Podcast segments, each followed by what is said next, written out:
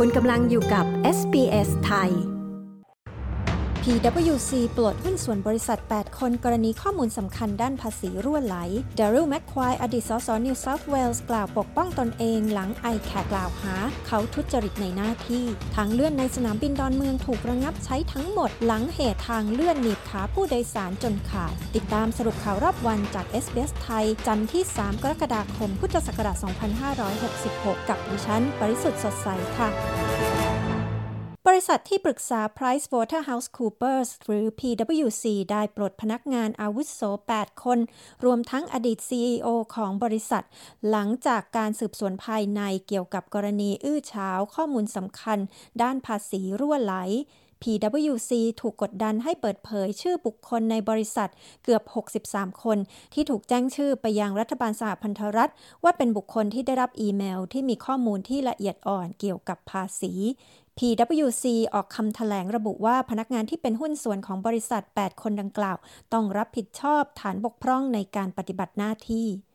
เดริลแมคควายนักการเมืองนิวเซาท์เวลส์ที่ถูกกล่าวหาว่าทุจริตในหน้าที่ได้ออกมากล่าวถึงความสำเร็จในหน้าที่การงานของเขา และยืนยันว่าตนบริสุทธิ์ เมื่อสัปดาห์ที่แล้วคณะกรรมการอิสระเพื่อต่อต้านการทุจริตของ New South Wales หรือ ICAC แถลงผลการตรวจสอบที่พบว่านายแมคควายและอดีตมุขมนตรีกลาดิสเบเรจิกเลียน มีพฤติกรรมที่เป็นการทุจริตอย่างร้ายแรง ขณะที่ทั้งสองมีความสัมพันธ์ลับเป็นเวลา 5 ปี แม้ ICAC จะไม่ได้แนะนำให้ตั้งข้อหาอดีตมุขมนตรีเบเรจิกเลียน แต่ก็แนะนำให้นายแมคควายถูกดำเนินคดีอาญา โดยระบุว่าเขาใช้ตำแหน่งหน้าที่สสอย่างไม่เหมาะสม มีการเรียกร้องให้ธนาคารต่างๆ ในออสเตรเลียปกป้องลูกค้าให้ดีขึ้น ขณะที่จะมีหน่วยปฏิบัติการเฉพาะกิจ เพื่อขัดขวางการหลอกลวงด้านการลงทุนและลดความสูญเสีย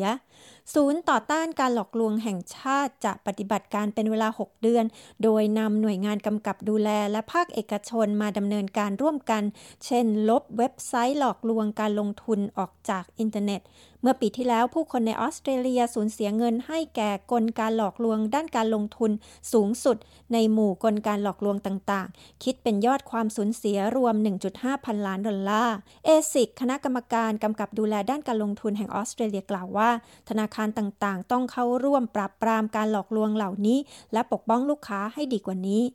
เกิดกรณีอุบัติเหตุที่สนามบินดอนเมืองที่ทำให้ผู้โดยสารรายหนึ่ง ได้รับบาดเจ็บขาซ้ายขาดเมื่อสัปดาห์ที่แล้ว ผู้อำนวยการใหญ่บริษัทท่าอากาศยาน กิรติกิจมานวัตรกล่าวว่า บริษัทท่าอากาศยานไทย หรือทออทได้ตั้งคณะกรรมการสอบสวนข้อเท็จจริงเรื่องนี้ และจับพิจารณาเปลี่ยนทางเลื่อนเก่าทั้งหมดที่อยู่ในสนามบินทั้ง 6 แห่ง ที่อยู่ในความรับผิดชอบของทออท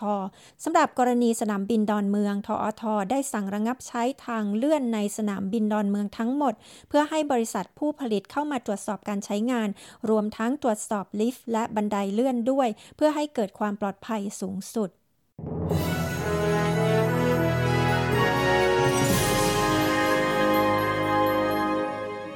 อัตราแลกเปลี่ยนเงินตราระหว่างประเทศวันนี้ 1 ดอลลาร์สหรัฐแลกเป็นเงินไทยได้ 35 บาท 30 สตางค์ 1 ดอลลาร์ออสเตรเลียแลกเป็นเงินไทยได้ 23 บาท 46 สตางค์ 1 ดอลลาร์ออสเตรเลียแลกเป็นเงินดอลลาร์สหรัฐได้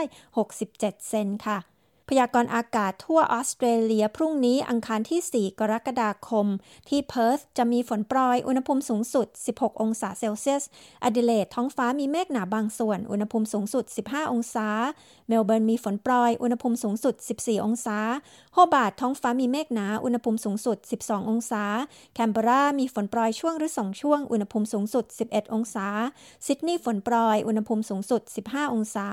บริสเบนฝนโปรยอุณหภูมิสูงสุด 19 องศาดาวินพรุ่งนี้จะมีแดดจ้าเป็นส่วนใหญ่ อุณหภูมิสูงสุด 31 องศาเซลเซียส ทั้งหมดนี้คือสรุปข่าวรอบวันจาก s อ s ไทย จันทร์ที่ 3 กรกฎาคม พุทธศักราช 2566 ดิฉัน ปริสุทธ์สดใส รายงานค่ะ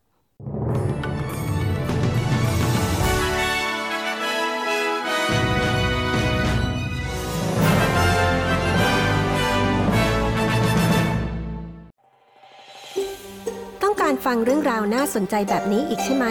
ฟังได้ทาง Apple Podcast Google Podcast Spotify หรือที่อื่น ๆ ที่คุณฟัง podcast ของคุณ